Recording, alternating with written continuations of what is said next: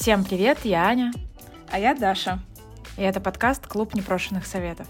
Сегодня у нас гость Максим, и вместе втроем мы сегодня поговорим о работе, переработке, сколько стоит работать, сколько стоит отдыхать.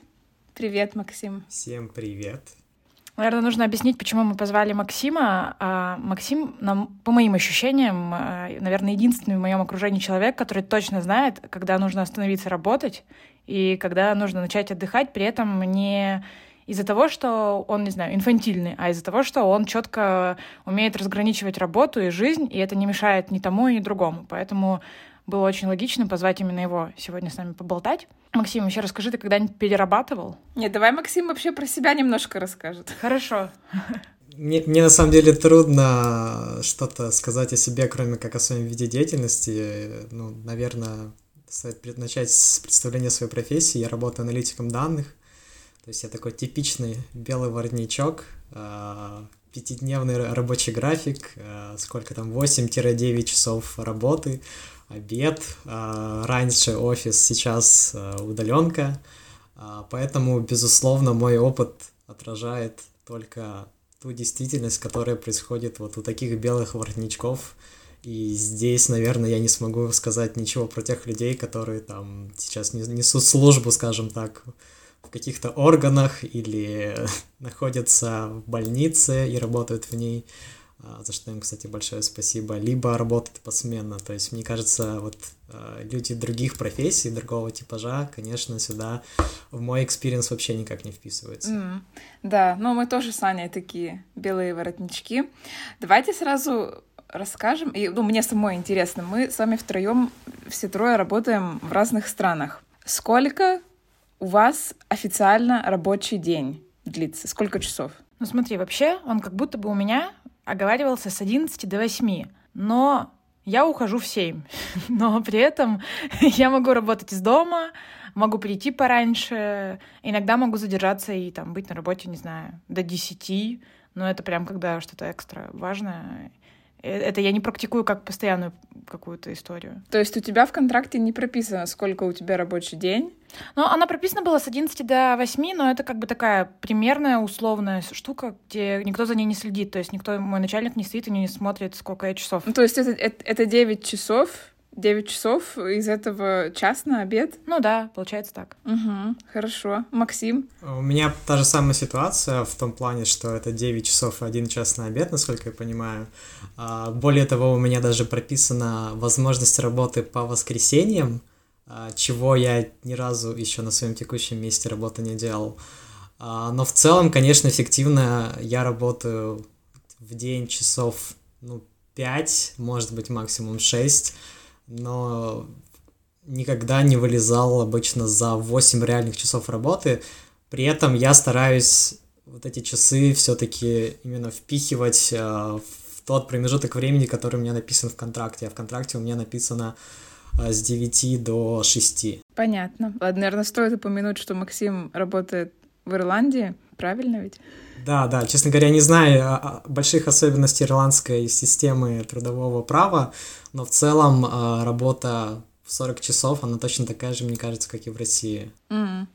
Да, ну тогда скажу еще, что про себя.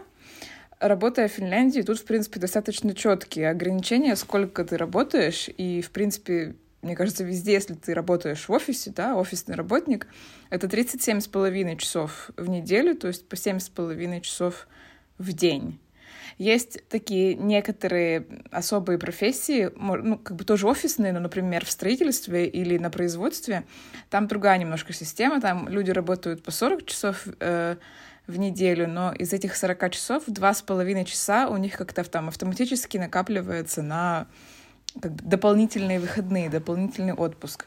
Вот. Но у меня, в принципе, сейчас прям прописано в контракте, что семь с половиной часов в день отводится обычно 30 минут на обед. То есть это, очевидно, меньше, меньше я работаю, чем вы. Но тогда давайте приступим к разговору о придерживаемся, да, мы этих часов или нет, кто сколько работает. Слушай, ну я вот могу сказать, что у меня был чертовски какой-то ужасный декабрь, потому что я работаю как, как многие уже знают, СММщиком, и было, короче, много каких-то проектов, рекламы, и всего-всего всем хотелось.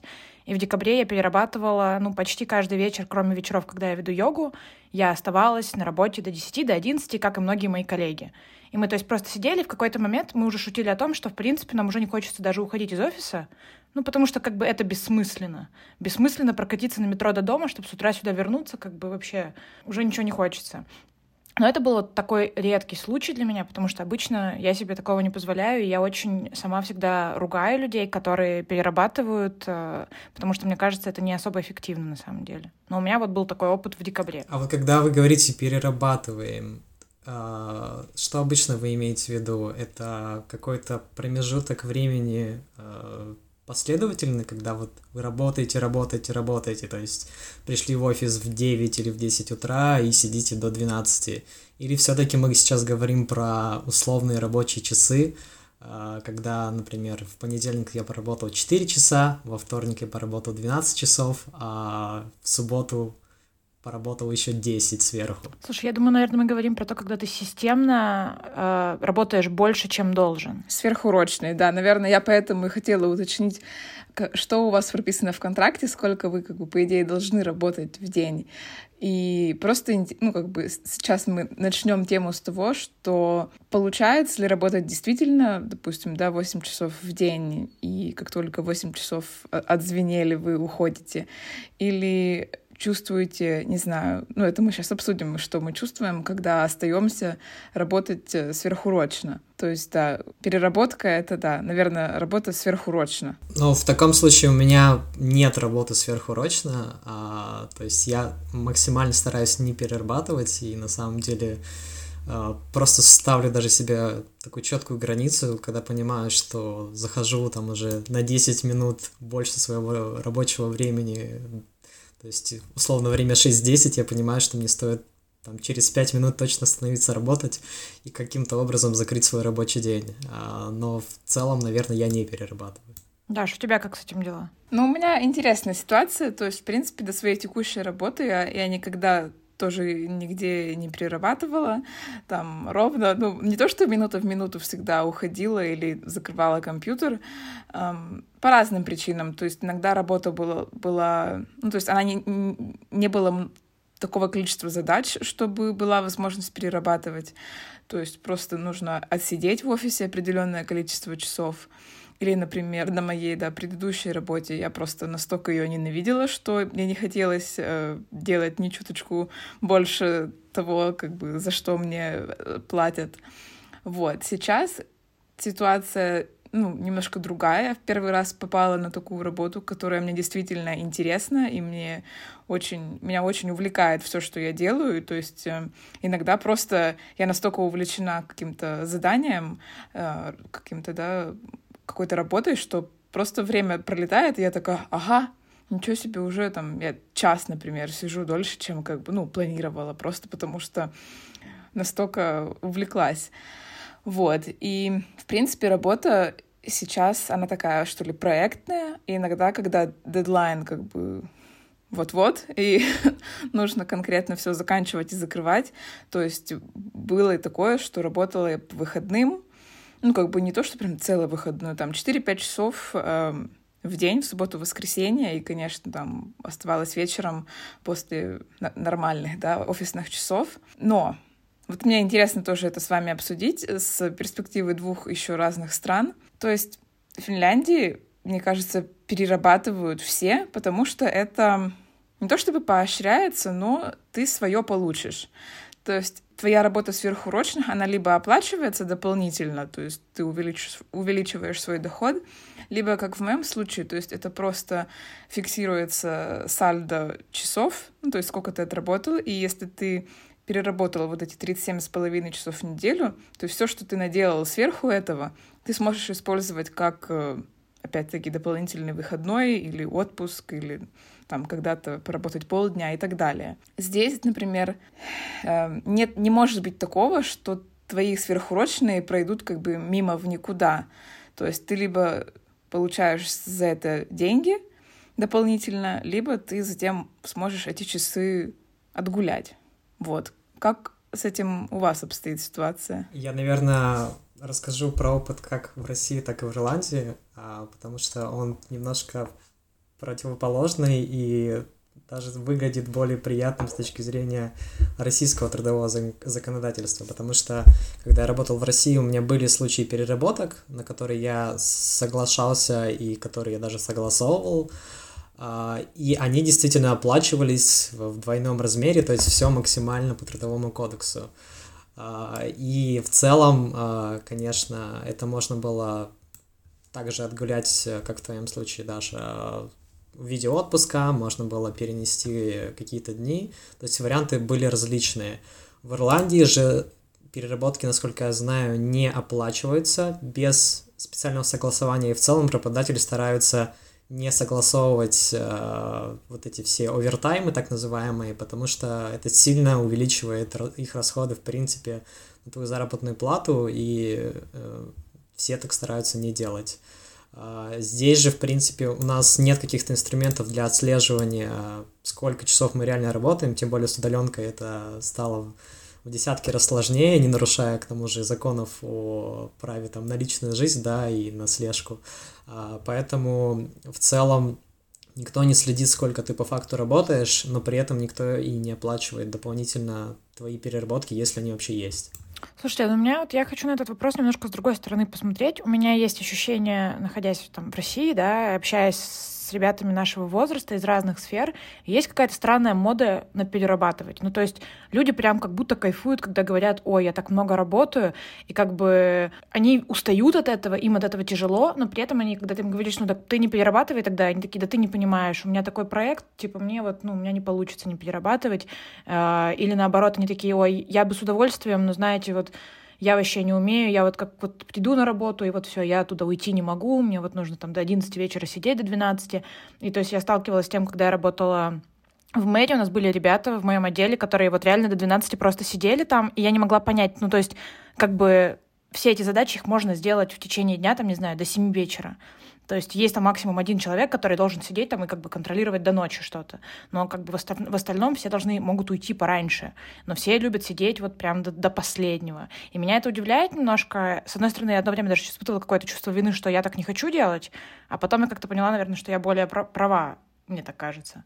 Вот откуда вообще берется эта мода и поч- от, ну, как бы, почему люди так думают и что вообще по этому думают? Я думаю, что это, ну, не знаю насчет моды, но я, наверное, понимаю людей, которые это делают. Э, тоже есть такие знакомые, и на предыдущей работе, да, где, которую я ненавидела, там как раз-таки много людей вот сидели, я прихожу на работу, они уже там, я ухожу, они еще там, я, я дома сижу часов там 9 уже, и от них приходят какие-нибудь рабочие сообщения.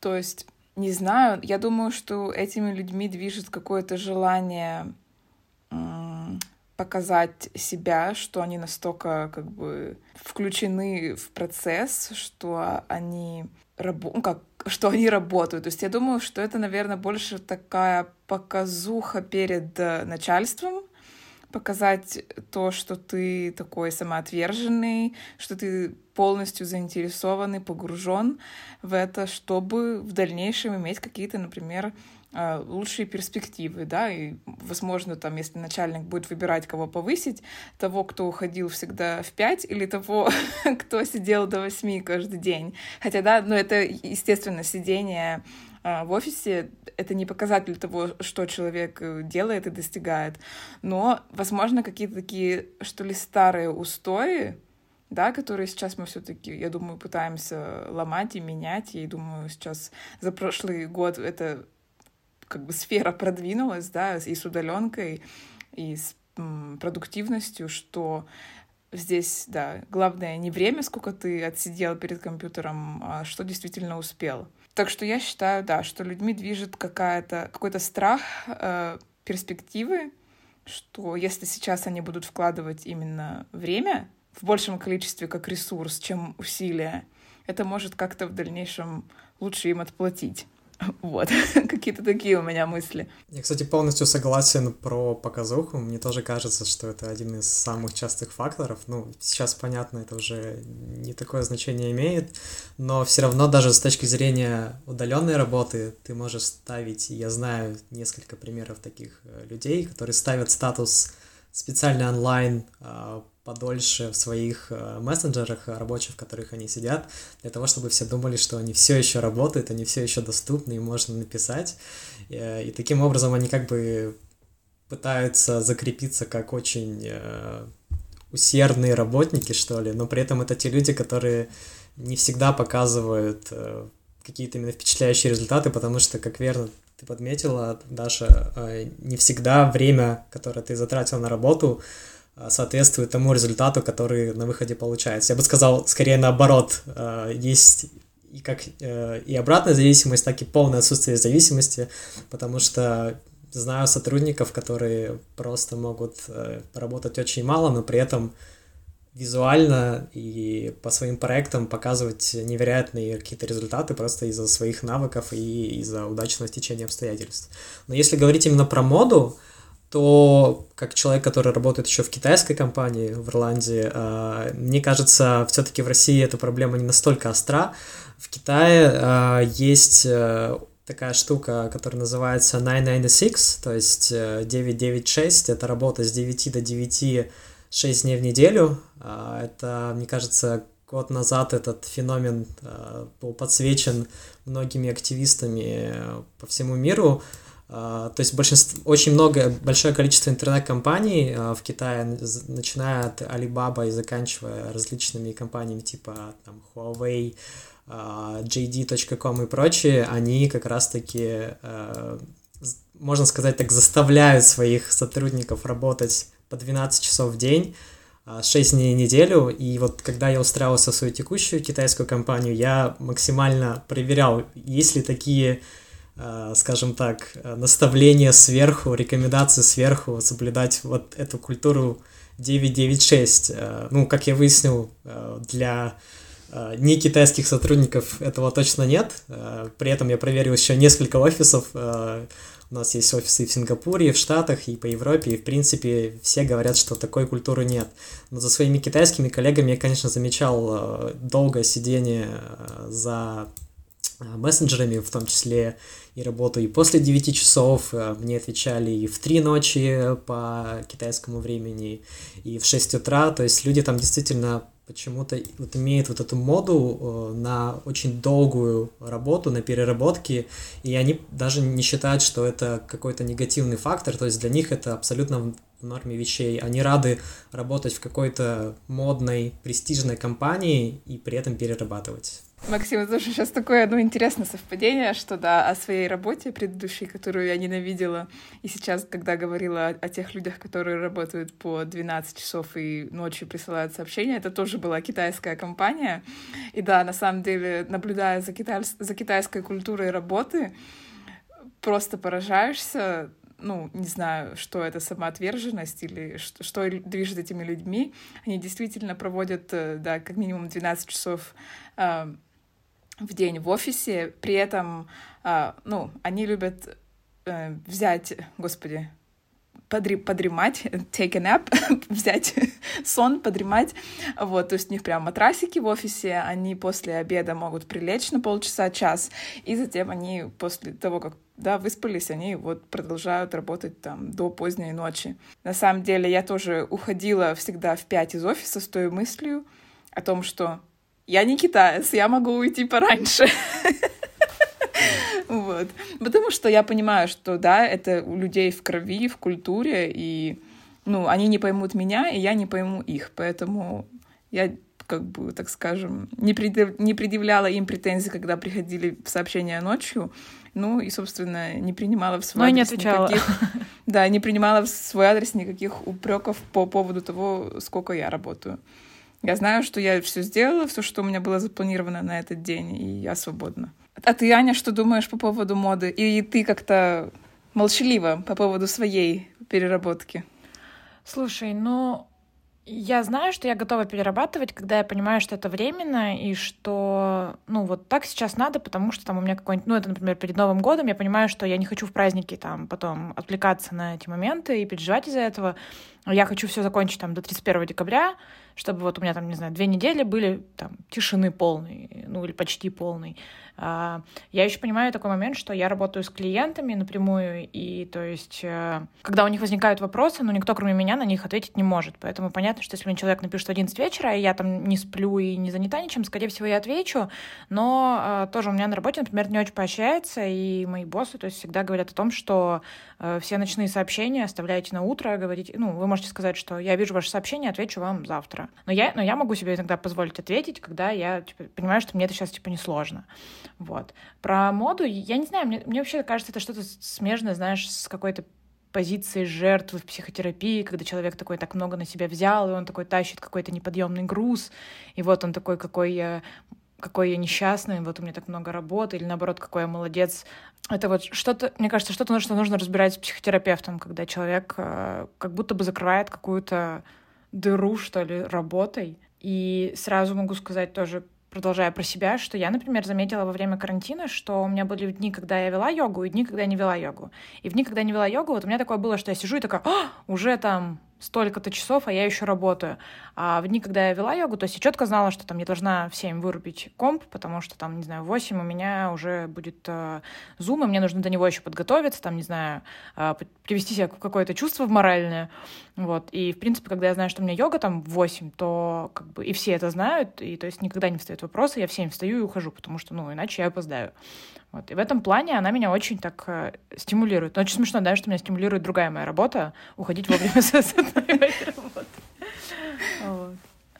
Кстати, это классная стратегия для того, чтобы бороться вот с э, переработками. То есть ты всегда знаешь, что у тебя есть э, какое, какая-то другая или работа, или проект, или хобби, э, запланированная, да, по времени, э, которая позволит тебе вот прям жестко взять, отрубить всю свою текущую работу и уйти заниматься вот этим хобби или другой работой, даже другой работой. Потому что даже смена работы, она позволяет тебе быстро, ну, принципе, переключиться и меньше, я не знаю, запариваться по поводу переработки, что ли. То есть ты, в принципе, начинаешь меньше выгорать от того, что ты перерабатываешь, потому что смена деятельности у тебя происходит. Это достаточно простая, банальная мысль. А, но вот ты, ты интересно сказала, что бывают у тебя ситуации, когда э, ты понимаешь, что это временная переработка. Мне кажется, это не совсем правильный подход. Я считаю, что любая временная переработка, она на самом деле не временная. То есть для того, чтобы вот этих временных переработок избежать, да, вот этих системных вещей каких-то, нужно каждый раз сделать э, такую некую ретроспективу. А это была реально временная переработка, то есть это реально уникальный случай, которого у вас э, там в вашей практике рабо- работы с клиентами не возникает. Либо это уже какая-то системная проблема, э, например, как раз-таки вопрос отношений с клиентами, да, то есть вы не, не выставили, например, э, хорошие отношения, четкие о том, в какие часы вы можете им отвечать, какие часы не можете отвечать. А какой у вас так называемый SLA, да, то есть э, уровень э, скорости ответа на их запросы, на их просьбы. И если в целом ты замечаешь, что каждый раз у вас возникают какие-то проблемы, то, наверное, это все-таки проблема процессов, да, которые есть в вашей компании, а не проблема того, что это какая-то временная переработка. Или, может быть, это нехватка ресурсов просто, да, то есть, возможно, вам стоит иметь еще человека, который мог бы отвечать на ночные запросы и ну, таким образом обеспечивать более высокий уровень сервиса. Я не знаю. Слушай, ну да, в этом есть смысл. И на самом деле, во-первых, можно вывести, пока ты говорил первую часть своего э, сейчас ответа, пер первый совет дня, первый совет сегодняшнего эпизода про то, что действительно нужно иметь какую-то вторую Э, какую-то другую жизнь, в которой ты должен тоже отключаться, и чтобы у тебя э, было куда уходить с работы, в том плане, что какое-то занятие для себя, хобби, увлечение. Если вдруг чувствуешь, что уже перерабатываешь, то можно придумать себе какое-то дополнительное дело, чтобы было куда переключаться. Но вообще, как, ну вот, да, мы с тобой сейчас обсудили как раз такой момент, что э, была ли реальная причина перерабатывать. Э, и да, у нас был на тот момент там нехватка ресурса перед Новым годом, и это тоже, и э, был определенный форс-мажор. Вопрос вообще, в каких ситуациях стоит перерабатывать, в какой момент компания может тебя попросить, и вы такие, ну, типа, да, действительно, вот сейчас стоит переработать, потому что вот, ну, э, вот так. А, а в какой момент это вот действительно что является маркером того, что это будет системное или это действительно какой-то уникальный случай? Мне пока что, что ли, сложно на эту тему размышлять. То есть у меня пока вот такой есть один глобальный случай э, работы сверхурочно, когда у нас есть проект, и у нас там есть э, три дедлайна. Когда мы высылаем клиенту первый, типа, предварительный репорт, э, отчет, затем второй и затем финальный отчет. И вот перед первым дедлайном, то есть у нас, ну, была тоже, так скажем, что ли, запара с другими проектами, то есть, да, тоже определенная нехватка ресурса, которая повела к тому, что пришлось, да, пахать э, выходные, и в понедельник я была до пол одиннадцатого в офисе, вот, но что двигало мной, да, например, что почему я там, да, остаюсь и, и работаю, конечно, это все таки мне кажется, зависит от команды, что вы с командой вместе хотите, э, ну, как бы принести пользу и компании, и клиенту, то есть и тоже, ну, да, показушно показать, что вы можете, умеете качественно там и вовремя делать все. Да, дедлайн, да, я понимаю, что нам нужно его как бы господи, у меня сегодня почему-то с, с английским переводится дословно в голове. То есть нужно к дедлайну успеть, э, встретить дедлайн. И что движет мной, что почему я перерабатываю, да, и делаю это вообще без всяких пререканий, потому что я знаю, что эти часы пошли ко мне в копилочку, и вот там через две недели я еду там отдыхать на горнолыжку, я смогу эти часы использовать не как там неоплачиваемый отпуск, а взять их как оплачиваемые дни. То есть это мой личный двигатель. И я понимаю, что, да, это, скорее всего, происходит в компании системно, когда дедлайн горит и когда дедлайн в понедельник.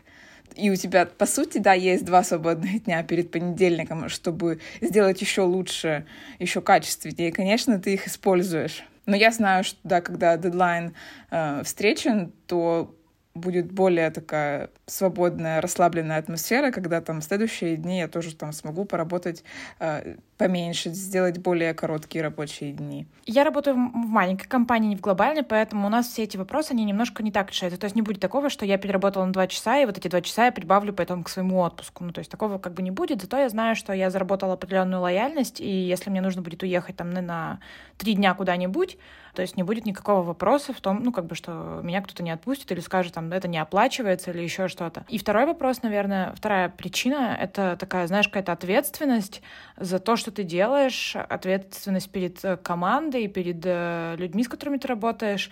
И это тоже очень так ты такой, ну как, как я могу вот сейчас взять и не доделать, когда все сделали свою часть работы там во, ну, вовремя или остались и, и сделали, а я такая, а я пошла, доделаю когда-нибудь потом еще. Ну вот это мои какие-то причины перерабатывать. Максим, вот ты э, раз, раз, давай, раскритикуй нас. Да, очень забавно, что вы обе назвали такие какие-то ценности, которые вы получаете за счет переработки, да, Даша, ты сказала, что ты получаешь э, либо оплачиваемый отпуск, да, то есть по факту это деньги. Мы можем сказать, что за счет переработки ты получаешь дополнительный доход. Аня, ты сказала, что ты получаешь лояльность. Это все-таки не материальная ценность, да, но лояльность, наверное, тоже можно как-то оценить э, так или иначе. То есть какой-то социальный капитал.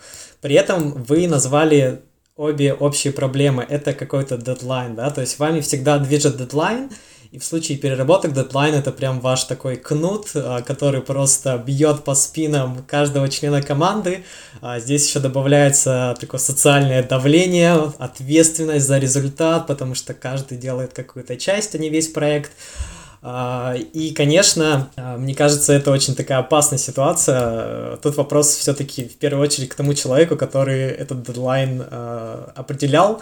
И договаривался с клиентом, да, об этом дедлайне, потому что, опять же, если у вас постоянно возникает такая ситуация, что вы всегда пытаетесь, э, не знаю, один э, день в неделю или там несколько часов в неделю закрыть переработкой, чтобы успеть к дедлайну, наверное, здесь налицо низкий уровень квалификации проектного менеджера, да, который Э, пытался определить количество ресурсов, количество часов, которые необходимо на этот проект, но в случае там с маленькими проектами, да, и маленькими компаниями, э, то конечно, там никто, наверное, таким планированием не занимается, и задачи просто определяются с точки зрения там экспертизы. Нет, занимается на самом деле. Просто иногда реально не хватает ресурса в какой-то момент, э, и поэтому так получается, что накладываются задачи. То есть планирование ведется, но иногда, да, действительно, ну то есть э, э, я, наверное, тот менеджер, который плохо распределяет время, потому что я сама за собой заметила в какой-то момент, что я ставлю всегда себе неправильный дедлайн, то есть я всегда неправильно рассчитываю время, и мне кажется, что я могу сделать что-то за три дня, хотя, ну, как бы, как минимум мне надо на это не, не то, что полных пять дней сидеть, но мне, типа со всеми другими текущими задачами я минимум пять дней это буду делать. Ну, как бы, я почему-то всегда оцениваю себя как-то, что я смогу это сделать быстрее, и потом из-за этого страдаю. Но это я более-менее, вроде, мне кажется, там за последние пару-тройку месяцев победила. То есть я сразу говорю, что нет, я не успею я, стала с тобой более честной в этом плане. Mm.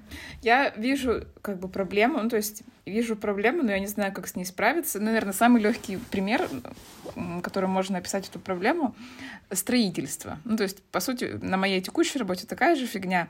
То есть проектная работа. Например, ты кладешь плитку, да, ты там э, делаешь ванны, и тебя, то есть постоянно кто-то приглашает на объект. То есть э, у тебя, что ли, нет постоянного потока. И тебе нужно этот поток себе создавать, чтобы ты был ну, на сто процентов всегда занят и получал да, максимальный э, доход. Для того, чтобы обеспечить себе постоянную занятость и доход, все такие строительные э, подрядчики, там, да, будь кто, кто делает, не знаю, гипсокартонные стены или кладет плитку или красит, они всегда, получается, себя овербукают. То есть у них всегда по определению слишком много проектов, чтобы обеспечить себе и своим работникам стопроцентную занятость. Потому что если они начнут ну, как бы от чего-то отказываться, то может быть такой момент, что там расписания чуть-чуть не совпали, и они могут остаться там на неделю-две без работы. Вот. И у нас как бы происходит такая же, по сути, ситуация, когда мы делаем проекты, там, да, то есть э, делаем аудит каких-то э, сделок или аудит компаний, вот, то есть мы, получается, постоянно пытаемся себя овербукать, чтобы у нас лучше, чтобы было слишком много проектов, чем слишком мало. Согласна, такая же история. Потому что что-то отвалится в процессе, кто-то там вообще закроется и, и ничего с ним не получится, и поэтому ты такой, я лучше возьму все, что дают, и там уж разберемся. Да, вот. И это, да, основная проблема, которую я, я не знаю, как на самом деле э, можно, можно решить да, если это не какая-то такая потоковая работа. Ну, на самом деле, мне кажется, это вопрос бизнес-модели. А, то есть у ваших компаний бизнес-модель овербукинга, да, то есть они четко понимают, что ресурсов им на все проекты не хватит и какие-то отвалятся, но, наверное, решить ее можно очень жестко, да, это смена компании, в которой другая бизнес-модель.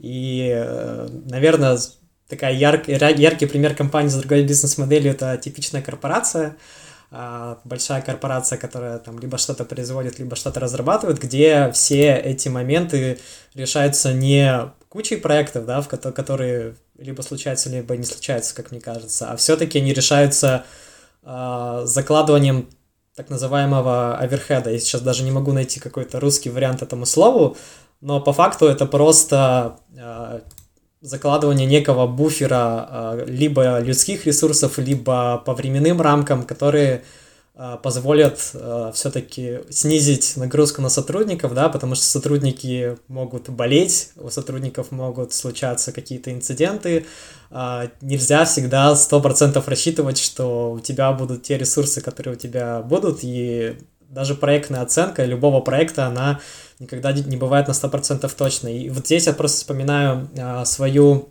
еще фрилансерскую, фрилансерскую практику. А, было у меня такое время, когда я работал фрилансом на, а, в сфере разработки, веб-разработки, и там было достаточно простое такое правило, да, проекты были небольшие, но я всегда, когда оценивал сроки для себя реальные, да, какие я смогу реально, за какой реальный срок я смогу выполнить эту задачу, и те сроки, которые я коммитил, а, то есть обещал а, заказчику, я всегда свой срок реально умножал на 2. Просто чтобы иметь вот этот нормальный буфер, который мне позволит э, в случае там непредвиденных ситуаций или в случае моей неправильной, не, не совсем еще опытной оценки задачи нормально закончить, э, вып выполнять проект, да, и заделиверить э, результат э, в нужный срок э, с хорошим качеством. Слушай, ну это классная история про то, что добавлять к дедлайну какое-то количество времени. В, в этом есть смысл. Это запишем как второй совет. Да, я тоже согласна, что это достаточно простое, но, наверное, эффективное решение. Эм, я тоже тут задумалась о такой вещи. Если мы продолжим еще немножечко про моду перерабатывать, да, то есть тоже я в какой-то степени согласна с Аней, что это какая-то позиция жертвы, от которой на самом деле люди прутся, ну, то есть получают удовольствие, выставляя себя жертвой, что они так много работают. И я, в принципе, рада, что в прошлом году ушла вот такая фигня с людьми, знаете, которые всегда больные приходят на работу и тоже такие, о боже, я такой несчастный, мне так плохо, но я такой ответственный, что я пришел работать и буду тут как бы сейчас самоотверженно что-то делать. И мне кажется, как раз-таки в прошлом году это вот э, концепция, она что ли немножечко ушла, наконец-то. Да не немножечко, как бы тут попробуй сейчас чихни в офисе.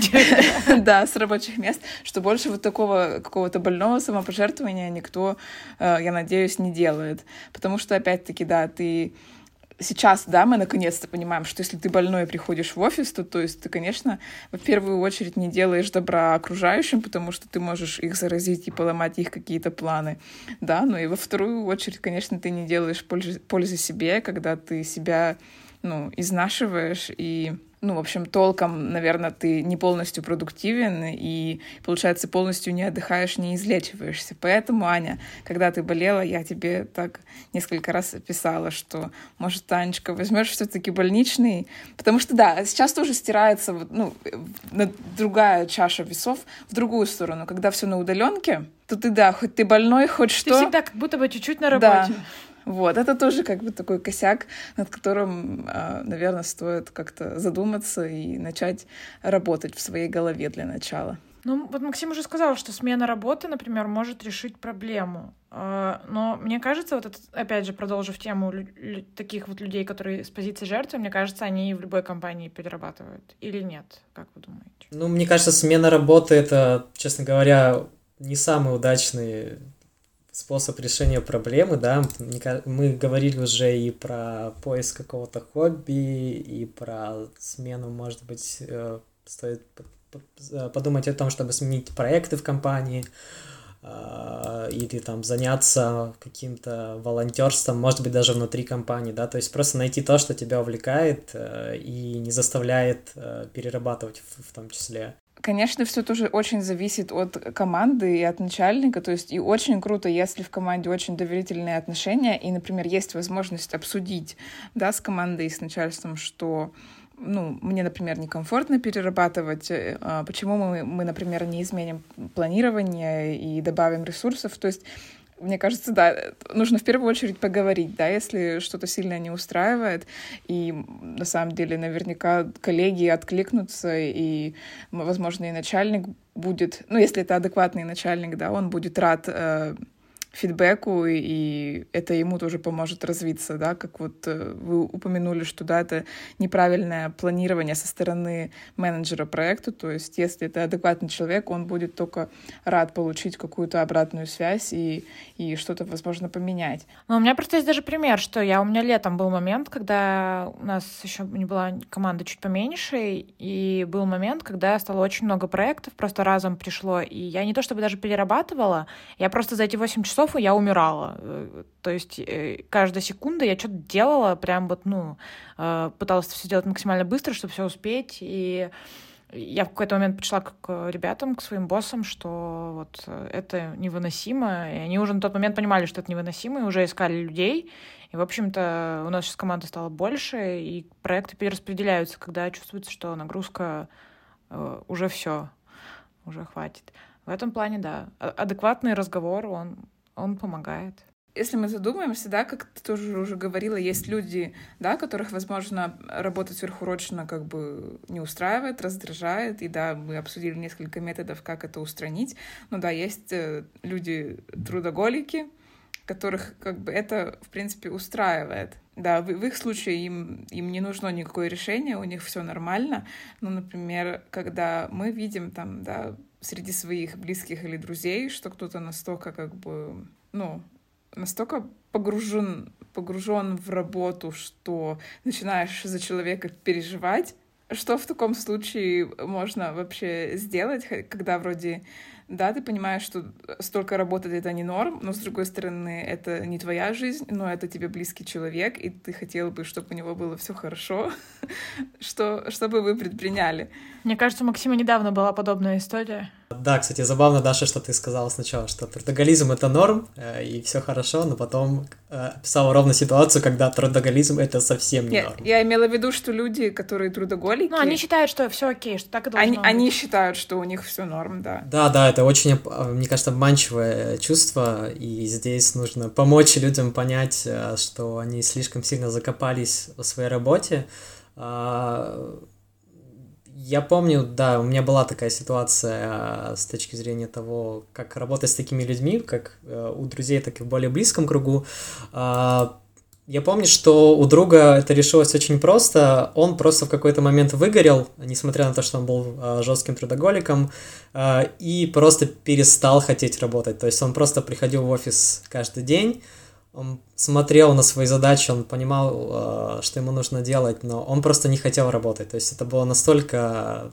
Работа уже настолько была для него отвратительной, что он просто уже задумывался о смене компании, а вообще просто взять какой-то долгий отпуск э, там, длиной в месяц, да, не помню сейчас, как он правильно называется по-английски, э, есть даже какой-то специальный термин, э, который позволяет тебе полностью забыть о своей работе и переключиться на что-то другое. Но в целом лучше, конечно, такой ситуации не доводить и ну, намекать человеку заранее, что большое количество работы ни к чему хорошему не приведет. Э, и намекать можно в том числе, говоря про какие-то хобби человека, да, то есть, э, во-первых, пытаться заинтересовать человека в каких-то хобби, которые интересны ему. То есть это такой мягкий способ влияния на э, ситуацию. Более жесткий способ это просто говорить, что та ситуация, в которой он сейчас находится, ненормальна, да, и предлагать какую-то помощь с точки зрения того, как э, человек может поговорить своим, со своим руководителем, так и предлагать куда-нибудь съездить, э, предлагать какие-то совместные активности, да, начиная просто, может быть, от каких-то посиделок вечером э, за бутылка вина, э, хотя, может быть, и не вина, а хотя бы сока, но вино тоже, в принципе, решает проблему, хотя и ненадолго. А, мне кажется, способы бывают разные, да, и если все-таки ситуация запущенная, то здесь лучше идти к психотерапевту, потому что это все-таки более психологическая проблема, нежели проблема, которая может решиться просто обычными разговорами за бокалом вина. А, вот, и специалист должен помочь в этом плане. Слушай, ну, сейчас я, я люблю такую игру, типа, я представляю гипотетического слушателя, который сидит и такой, черт, типа, у меня есть эта проблема. Я думал, что я не перерабатываю, я сейчас вспомнил, я перерабатываю. Окей, с хобби понятно. Э, но я, типа, вот все равно сижу и системно перерабатываю. Вот как-то у меня так получается. Что еще сделать, чтобы перестать это делать? Окей, я поговорил с менеджером, я придумал себе хобби. Что еще? Ну, мы тоже затронули тему того, что не всегда, да, время, проведенное там за офисным столом, за компьютером, отражает продуктивность. То есть я думаю, а, стоит вообще всем, в принципе, несмотря на то, перерабатываете вы, сколько вы работаете и так далее, взять, например, да, свой типичный день и просто отследить, сколько, например, да, времени реально уходит на сфокусированную работу, сколько уходит, например, на пролистывание э, мессенджеров или имейла, проверку имейла, на какие-то другие там отвлечения и все тому подобное. И то есть, да, если переживаете, что вы слишком много времени проводите на работе, стоит в первую очередь как-то отсечь вот это все, все, что не производит э, ценность. Возможно, удастся в каждом дне освободить э, часа два. Вот, мне кажется, есть в, в интернетах такой, ну, типа, как э, чек-лист, э, когда, в общем, вы ставите будильник на каждый час, и то есть каждый час именно э, прописываете, что, как бы, что конкретно за последний час, прям по минутам, ну, сколько минут на что потратили. И затем, да, там, спустя сутки проанализировать, э, на что уходит время. Да, мне кажется, типичные такие косяки, да, это постоянное чтение имейлов, э, мессенджеров, что еще? Ну, не знаю, конечно, общение с коллегами в офисе, там, да, может занимать определенное время, да, и если действительно кажется, что сейчас я в офисе провожу там больше 10 часов, возможно, стоит урезать какую-то, не знаю, болтовню, хотя, конечно, социальный фактор на работе, он очень важен, но начать с какого-то такого временного анализа. Кстати, продолжая историю с временным анализом, а, я понимаю, что многие люди перерабатывают просто из-за того, что они участвуют в куче созвонов, встреч и так далее. Ну, в, в текущих условиях, скорее всего, это созвоны и различные зум-колы, да.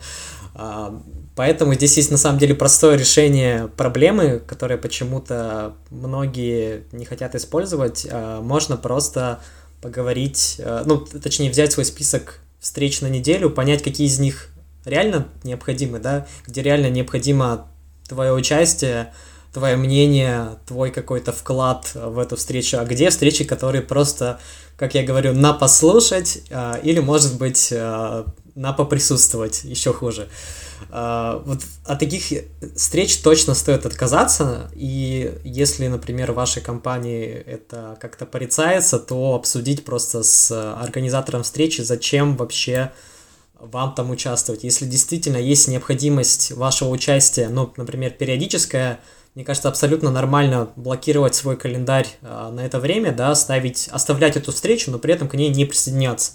В том случае, если ваше мнение потребуется, то можно просто попросить вас да набрать, э, вызвать в конференцию, да, где вы сможете предоставить свое мнение, но в целом э, таким образом можно высвободить себе где-то половину рабочего времени для реальной работы, то есть то, что то время, которое вы сможете потратить на задачи и которое в итоге не затем не перелезет в переработке. Да, я вообще полностью согласна. Встречи такое тоже не то чтобы яд, яд э, рабочего дня, но да, действительно, иногда такие какие-то полупустые встречи действительно за ним отнимают много драгоценного времени. И я, наверное, бы хотела посоветовать книгу а, Тимоти Ферриса «Как работать по 4 часа в неделю». Там, конечно, у него есть очень экстремальные советы, да, как сократить всю свою рабочую неделю до 4 часов, но там есть очень дельные советы по поводу того, как как раз-таки отказываться какими фразами отказываться от встреч. То есть, ну, в первую очередь, просто говорить, что я, что я занят, у меня есть более важные дела. Если нужно присутствие или, ну, какое-то там мнение или доклад по определенной теме, то есть предварительно быстренько его приготовить в письменном виде и оставить человеку, там, начальнику, который будет присутствовать на протяжении всей встречи. Или не присоединяться к встрече, но всегда просить, чтобы вам прислали после встречи какую-то эм, summary, то есть э, какое слово на русском языке? Итоги встречи. Итоги встречи, да, какую-то сводку, эм, да, чтобы вы смогли там буквально за минуту затем ее просканировать эм, и, и понять все что, все, все, что произошло. И там, если какие-то нужны от вас следующие шаги, это тоже вам кто-нибудь доложит. В общем, ну, классная книга, советую, как бы, она, наверное, больше предназначена для тоже предпринимателей, но там есть отдельная часть именно для белых воротничков, работников офисов, как, как можно тоже сделать свой рабочий день более эффективным и более коротким. Менее коротким, более коротким. Более коротким. У меня есть сейчас две мысли. Первая мысль — это я вспомнила, когда я работала вообще на первой своей офисной работе, я была офис-менеджером, и у нас была девчонка-менеджер, которая мне сказала одну мысль, которая меня до сих пор, э, она как бы я не унесла ее с собой в жизнь. Она сказала, что если встреча длится больше 20 минут, то это уже просто болтовня. И типа, что любую встречу, все вопросы можно решить, решить за 20 минут. Нет такой встречи, которая типа идет 40 минут, и типа вы что-то решаете. Вы просто 20 минут, значит, уже, ну, вот это время вы уже просто типа дополнительно э, еще по кругу мусолите одну и ту же тему, что вот просто может сократить, да, какие-то встречи, особенно если ты организатор встречи или какой-то координатор, э, уметь остановить болтовню и как бы такой, давайте угу. конструктивно, тезисно. И вторая мысль, если мои коллеги будут слушать, они, наверное, сейчас очень похихикают и порадуются, я как-то, ну, я не знаю, я где взяла эту теорию, метод черепахи называется он у нас в офисе. В какой-то момент моя коллега очень стала переживать, выгорать из-за того, что в нее прилетало очень много задач, она сразу на них кидалась, начинала их сразу решать, а, и потом выясняется, ну, как бы, то, что эту задачу делать нужно было не так, или вообще ее не нужно было делать. И в итоге она не успевала очень много того, что она должна была делать. И тогда, ну, как бы, я в разговоре просто придумала, говорю, слушай, будь, говорю, как черепаха, ну, как бы, вот очень медленно, медленно берись за задачу, дай ей отлежаться там час, полтора, говорю, кто-то либо ее уже сделает за тебя, скорее всего, типа, если человеку вот оно прям срочно надо что-то найти, он сам сразу найдет. А, если он скидывает это на кого-то, ну, как бы, скорее всего, если это ему реально важно, он, в общем, добьется, чтобы это произошло. А, просто зачастую получается, что часть задач, она отваливается просто потому, что не нужно было это делать. Ну, такое случается. И то, что там задача, когда отлежится, то, в принципе, ты к ней приступаешь, и ты не... не очень важно, что ты не перекид, типа, не бросаешь какое-то уже большое дело, которое ты делаешь, и то есть тебе не нужно это дополнительное время, чтобы снова сконцентрироваться на нем. То есть ты сначала доделал одно дело, потом взял другое, и постепенно продвигаешься, и то есть, мне кажется, это тоже экономит время. Ну и как бы у нас в офисе теперь, я говорю, это такой прям, э, все про это говорят, э, всегда советуют друг другу использовать метод черепахи. Мне очень похожий на метод черепахи рассказывал коллега, а, но единственное отличие, пожалуй, было в том, что а, бывшая коллега рассказывала. То есть единственное отличие было в том, что а, помимо выстраивание такой истории с задачами, да, которые ты делаешь чуть позже, и с отсутствием переключения на какие-то более мелкие задачи. Э, это еще очень важная история с точки зрения выстраивания отношений с тем человеком, который тебе, собственно, эти задачи и ставит, да. Если этот человек понимает, что ты сразу кидаешься на задачу, ты сразу начинаешь э, что-то делать, и, возможно, ты дашь какой-то результат быстро-быстро, то, скорее всего, этот человек будет постоянно приходить к тебе, постоянно просить делать какие-то мелкие задачи для того, чтобы эффективно решать э, уже свои задачи в свою очередь. Э, лучше, конечно, такое впечатление о себе не оставлять и все-таки как-то нормировать количество работы, которое тебе поступает. Если есть давление сверху, да, то есть, например, это человек э, там выше уровнем вашей компании или ну, просто занимает какую-то важную должность и имеет большое, скажем так, влияние на вашу карьеру, тогда лучшая стратегия здесь это просто попросить человека все подобные задачи направлять вашему руководителю. И руководитель уже в свою очередь будет понимать, стоит эту задачу сейчас давать вам, или у вас есть какие-то более важные приоритеты, а, которыми вы занимаетесь. Да, построение адекватных отношений с начальством, с командной с командой, с клиентами, построение и определение четких рабочих часов, четкое планирование например, тех же встреч, да, когда, мне кажется, у встреч нет какой-то адженды, да, то есть э, повестки. определенного плана, что, да, повестки, они как раз-таки растягиваются. И мне кажется, когда встречи будут действительно прописаны, да, что должно быть обсуждено, они будут проходить гораздо эффективнее. Вот. Это все такие какие-то маленькие но очень важные компоненты эффективной, продуктивной и классной работы, которая в том числе доставляет удовольствие, а не не доставляет каких-то негативных эмоций и не приводит к выгоранию. Я, наверное, бы суммируя этот эпизод, мой такой совет всем тем, кто работает сверхурочно, много, и считает, что это классно, это здорово, это хорошо. Нет. Мне кажется, жизнь, она настолько интересна и полна многих всяких каких-то классных э, занятий, мест, которые можно посетить, людей, с которыми можно пообщаться э, вне работы, что работа ни волк в лес не убежит, и она, работа — это не главное в жизни, и стоит также определять себя и находить себя вне офиса, просто наслаждаясь своей жизнью и тем, что интересно. Максим, у тебя будет какое-то финальное слово? Да, у меня будет такой инфантильный совет, э, который будет продолжать, э, мне кажется, опус Даши. А, если вам кажется, что вам классно перерабатывать, заведите себе хобби. Если вам все еще классно перерабатывать, ну, наверное, заведите себе детей. Тогда вам точно уже не захочется перерабатывать. Шикарный совет. а, мое финальное слово, наверное, будет, знаете, вот я вначале сказала про позицию жертвы, и меня прям не отпускает мысль, что человек, который перерабатывает, это какая-то позиция жертвы э, в любом случае. И мне кажется, что если ты чувствуешь что-то такое, и когда ты такой отмахиваешься и говоришь, да вы просто не понимаете, у меня так много работы, ну, у всех много работы, мне кажется, ну, плюс-минус, поэтому а если у тебя слишком много задач, то ты тоже, почему ты позволил на себя навалить слишком много задач, или зачем ты взял на себя так много задач? Мне кажется, что тут один из э, способов решения — это разбираться с собой, с психотерапевтом, с коучем, э, просто сесть на бумажку, выписать вообще почему так. Вот, это мой совет. Психотерапию в массы.